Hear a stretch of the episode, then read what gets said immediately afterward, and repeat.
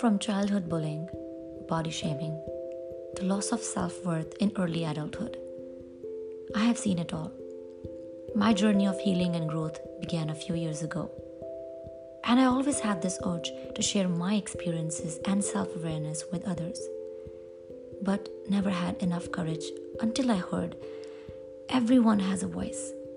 Every voice has a value. And you never know who might be in need of that voice. That's it. This statement by Marie Forleo was a breakthrough for me. So here I am, finally with my podcast, Moments with Manpreet, a space where I share everything between healing, growth, and empowerment through my personal experiences and stories of other growing souls.